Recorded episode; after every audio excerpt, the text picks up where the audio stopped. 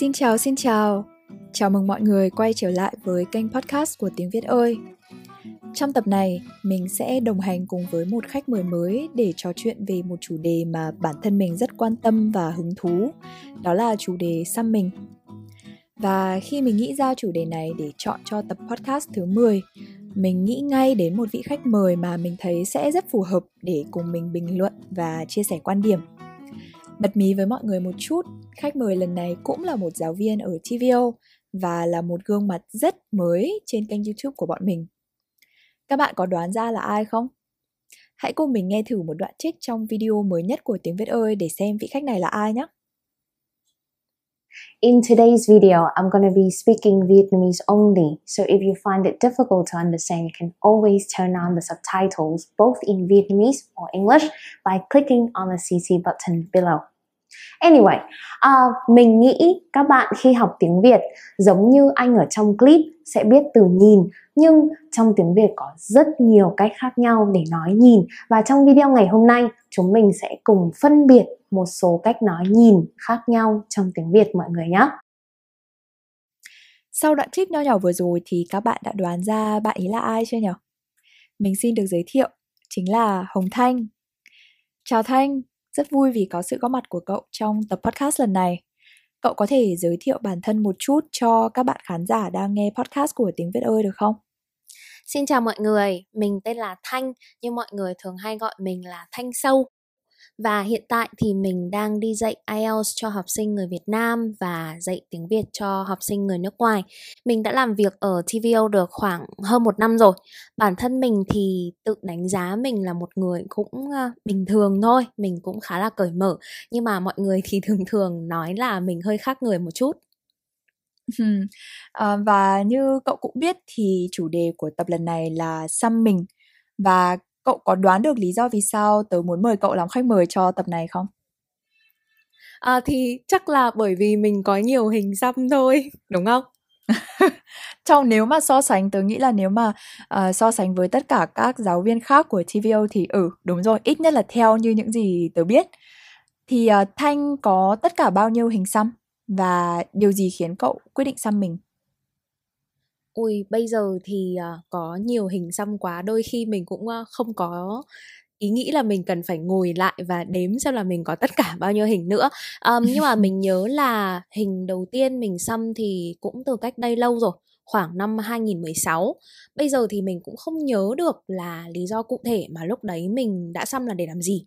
Nhưng lúc đó thì mình nghĩ là mình muốn xăm để đánh dấu một cái sự kiện mà với mình lúc đó là rất là quan trọng nhưng mà thực sự là bây giờ chẳng hiểu sao mà lúc đấy là quan trọng nhưng bây giờ mình vẫn quên.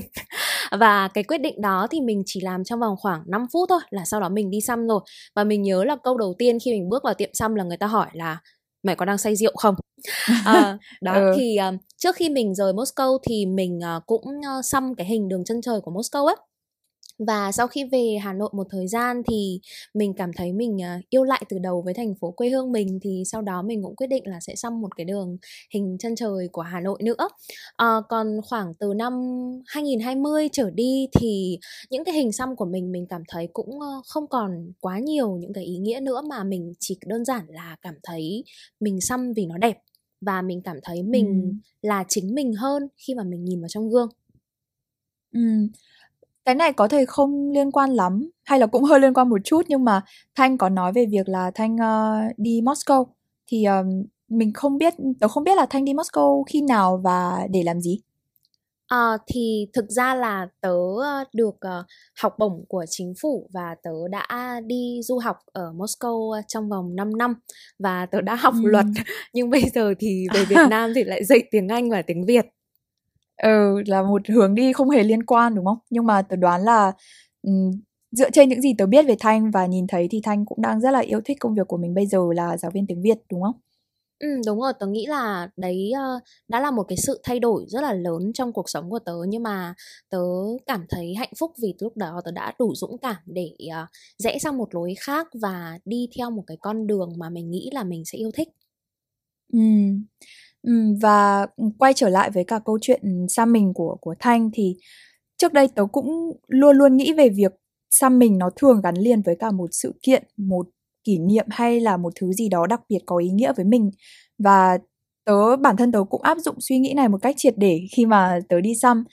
Thế nhưng mà gần đây thì tớ cũng thấy là càng ngày càng có nhiều người giống như thanh chọn cho mình một hình xăm mới bởi vì đơn giản vì nó đẹp và nó phù hợp với phong cách hay là cá tính của bản thân. Và giờ thì tớ cũng dần hướng đến cái cách nhìn đấy khi mà nghĩ về việc có một hình xăm mới. Và trước khi xăm hình đầu tiên thì cậu có chuẩn bị tinh thần cho bố mẹ và gia đình cậu không? Bởi vì thường tớ biết là bố mẹ mình hay là thế hệ trước thì ít ai ủng hộ việc con mình đi xăm ấy, bởi vì rất nhiều lý do khác nhau. Không biết là bố mẹ thanh thì thế nào? À, như lúc nãy thì tớ có chia sẻ đấy thì hình xăm đầu tiên của tớ là một quyết định trong vòng 5 phút. Thế nên là thực sự là đã không có thời gian để chuẩn bị tinh thần cho bố mẹ. Và sau này thì thực ra tớ cũng không nói đâu Bởi vì thực ra nếu như mà tớ nói ra thì bố mẹ tớ cũng sẽ không đồng ý hoặc không hài lòng với việc đó. Thực ra thì đến tận bây giờ khi mà tớ có rất nhiều hình xăm rồi ấy Thì mỗi khi tớ có một hình xăm mới Bố mẹ tớ vẫn kiểu lắc đầu thở dài kiểu đừng có vẽ linh tinh lên người nữa. Um, thì tớ cũng hiểu vì sao bố mẹ tớ phiền lòng và lo lắng thôi. Bởi vì cái việc mà có hình xăm nhất là đối với uh, những cái người thuộc thế hệ cũ thì họ cho rằng là nó sẽ ảnh hưởng rất là nhiều một cách tiêu cực đến cuộc sống cũng như là công việc của mình. Thực ra thì mẹ tớ hơi kỳ cục một chút. Mẹ tớ lại thấy những cái hình bé thì rất là dễ thương và không có vấn đề gì cả nhưng mà những hình xăm của mình mà nó cứ lớn dần và nó cứ lan dần và nó càng lớn và càng lan thì bố mẹ mình lại càng lo lắng. Nhưng mà rồi thì ừ. bố mẹ mình cũng quen dần thôi chỉ là luôn luôn nhắc mình là cần phải mặc quần áo dài tay để che đi mỗi khi mà mình đi đến những nơi nào có nhiều người quen không thì mọi người lại thấy mình trông giống dân anh chị quá. Tớ thấy là thanh dùng từ dân anh chị ở đây rất là hay thì thanh có thể giải thích từ uh, từ này cho những người đang nghe mà có thể không quen với cả cái cụm từ này được không? Ừ, thì mình cũng thấy là cái cụm từ dân anh chị là một cụm từ rất là thú vị ở trong tiếng Việt. Bởi vì là anh chị thì mình dùng nó giống như là một đại từ xưng hô để gọi những người lớn tuổi hơn hoặc là để mình thể hiện thái độ lịch sự và tôn trọng nhưng nếu mình thêm từ dân vào phía trước thì nó lại trở thành một cụm từ mà để chỉ những người mà không có công ăn việc làm ổn định và những người này thì thường là thành viên của một tổ chức xã hội đen hoặc là mafia và họ thường dùng bạo lực để giải quyết những cái mâu thuẫn thì tự dưng là nó lại trở thành một cụm từ rất là tiêu cực, rất là xấu ở trong tiếng Việt. Ừ.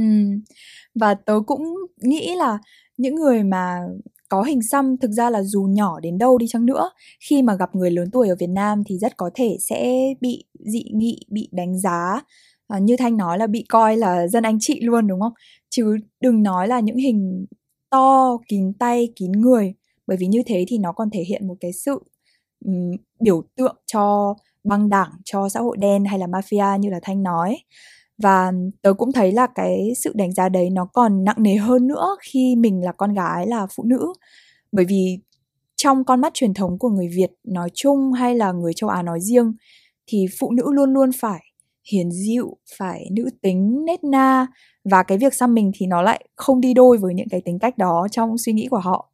Và tớ cũng thấy là trong mắt các bố mẹ khi mà con mình bị đánh giá thì tớ nghĩ là họ cũng sẽ cảm thấy là họ bị đánh giá theo, là họ không biết dạy con và con mình bị xã hội nhìn nhận là mất dạy. Và mất dạy là một từ mà hay được dùng để chỉ trích, xúc phạm những người không cư xử theo chuẩn mực xã hội. Và một cách chớ trêu thì nó cũng là một từ mà nhiều lúc bố mẹ Việt Nam hay dùng để mắng con, đúng không? Khi mà con không lễ phép.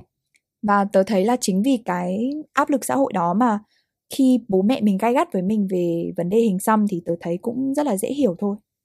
Ừ, thế thì thực ra thì người trẻ và người già thì luôn luôn là sẽ có những cái quan điểm khác nhau về rất nhiều vấn đề trong cuộc sống.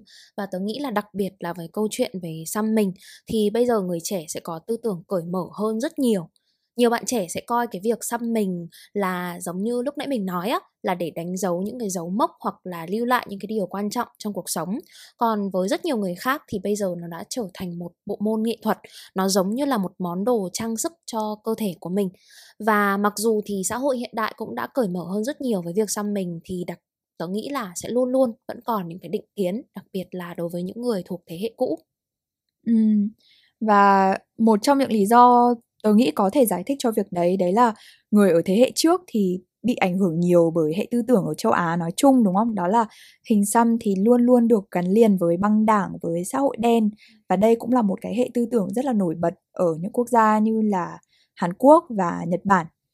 Ví dụ như ở Nhật thì theo như những gì tớ biết, người có hình xăm thì sẽ bị cấm vào các bể bơi công cộng, các hồ nước nóng để tránh không cho băng đảng và mafia vào những nơi đó. Và vì thế khi mà nói đến chuyện xăm mình, tớ nghĩ là người lớn sẽ ngay lập tức nghĩ đến những cái hình xăm kín người mang tính chất băng đảng như thế. Và đấy cũng là lý do vì sao mà mọi người thường nghĩ là ai mà có hình xăm kín cơ thể cũng là người xấu và sẽ rất là khó để họ có thể chấp nhận việc hình xăm lại có thể mang một cái vẻ đẹp riêng và mang tính nghệ thuật. Tớ nghĩ là không chỉ ở châu Á đâu, mà ở phương Tây thì mọi người cũng có thể gặp phải những cái định kiến như vậy. Mặc dù là ở phương Tây thì từ lâu đã cởi mở hơn với câu chuyện xăm mình nói riêng, cũng như là việc thể hiện phong cách cá nhân nói chung. Và tớ đọc được là theo một cái số liệu thống kê thì có tận 30% người Mỹ là có ít nhất một hình xăm. Tuy nhiên thì mình cũng không thể phủ nhận những cái khó khăn hoặc những cái chắc trở nhất định mà họ có thể gặp đối với việc xăm mình, bất kể là họ là Tây hay họ là ta. Bởi vì theo như tớ gần đây đọc báo ấy, thì ở ở Anh gần đây có một hãng hàng không tên là Virgin Atlantic Airlines và đây là hãng hàng không đầu tiên của Anh cũng như là các hãng hàng không lớn ở trên thế giới thì đã cho phép tiếp viên hàng không của mình được để lộ hình xăm. Và đây là một sự kiện của năm 2022 nhá, chứ không phải là uh, của những thập niên trước đâu. Còn trước đó thì họ những cái người làm tiếp viên hàng không thì luôn luôn phải che những cái hình xăm của mình đi bằng đồng phục hoặc là bằng đồ trang điểm. Thế nên là tớ nghĩ là việc mà mình nghĩ là Tây người ta cởi mở hơn ấy, thì cũng không phải luôn luôn đúng trong tất cả trường hợp đâu. Ừ đúng rồi, tớ nghĩ là cũng không chỉ có tiếp viên hàng không mà cũng có những công việc khác yêu cầu mọi người không nên hoặc là không được xăm mình. Ví dụ như là giáo viên nghề của bọn mình, đúng không? Hay là giảng viên đại học quân nhân, chiến sĩ, hay là công chức nhà nước, vân vân. Và tớ nghĩ là khi đây là một yêu cầu công việc ấy, thì nó cũng là một lý do chính đáng để mọi người cân nhắc việc xăm mình. Bởi vì dù sao đi nữa thì đây cũng là một cái sự cam kết rất là lớn với bản thân. Và một khi đã xăm thì nó sẽ ở lại vĩnh viễn trên cơ thể mình. Mặc dù là bây giờ đã có công nghệ xóa xăm rồi, nhưng mà đấy cũng không phải là một việc được khuyến khích bởi vì nó rất là đau và sẽ để lại sẹo à, đúng rồi Phương ạ và bản thân cái việc là mình xăm ấy thì nó cũng có thể có những cái ảnh hưởng nhất định đối với cả thể chất của mình. Bởi vì giống như là cậu nói thì bản bản chất của hình xăm nó là một cái sẹo. Và khi ở mình đi xăm thì mình rất là dễ có khả năng bị dị ứng với mực xăm hoặc là bị nhiễm trùng với hình xăm. Thế nên là khi đi xăm tớ nghĩ là trước khi mọi người quyết định xăm thì một chuyện rất quan trọng là cần phải chọn, lựa chọn được những cái địa điểm xăm mà uy tín và chất lượng và đặc biệt là cần phải chú ý đến việc chăm sóc hình xăm đúng theo hướng dẫn của thợ xăm sau đó. Ừ. Và chính vì tất cả những cái lý do mà bọn mình vừa nêu ở trên thì cá nhân mình nghĩ là mọi người sẽ cần phải cân nhắc rất là kỹ trước khi quyết định có hình xăm và dù cho là cái lý do đằng sau hình xăm đấy là gì đi chăng nữa, thì hình xăm nó cũng là một thứ đi theo mình suốt cả cuộc đời. Và mình cần biết chắc chắn rằng là mình sẽ không thể hối hận vì quyết định đấy. Bởi vì nếu không thì cứ phải xăm đi xăm lại để che hình cũ hay là xóa xăm thì sẽ mệt lắm. Và mình cũng nghĩ là dù cho quan điểm của mọi người về hình xăm có thể khác nhau, nhưng mà mình cần phải tôn trọng quan điểm của người khác và mình cũng không nên áp đặt suy nghĩ của mình lên ai và tự cho rằng là họ phải giống mình. Bởi vì trong chúng ta thì không ai giống ai cả, và mỗi người là một cá thể riêng biệt. Và cảm ơn thanh một lần nữa vì đã đồng hành cùng tớ trong tập tuần này, và tớ hy vọng là mình sẽ có thể tiếp tục trò chuyện cùng nhau trong những tập tiếp theo của tiếng việt ơi podcast nữa nhé À, tớ cũng rất là cảm ơn Phương vì đã mời tớ tham gia vào tập podcast lần này và tớ cũng rất là hy vọng mình có thể sẽ tiếp tục trò chuyện với nhau về những chủ đề thú vị trong những tập tiếp theo của tiếng biết ơi podcast. Cảm ơn Phương, cảm ơn mọi người đã lắng nghe và hy vọng là mình sẽ được gặp lại Phương và gặp lại mọi người trong những tập podcast tiếp theo của tiếng biết ơi nhé. Bye! Cảm ơn Thanh. Bye bye.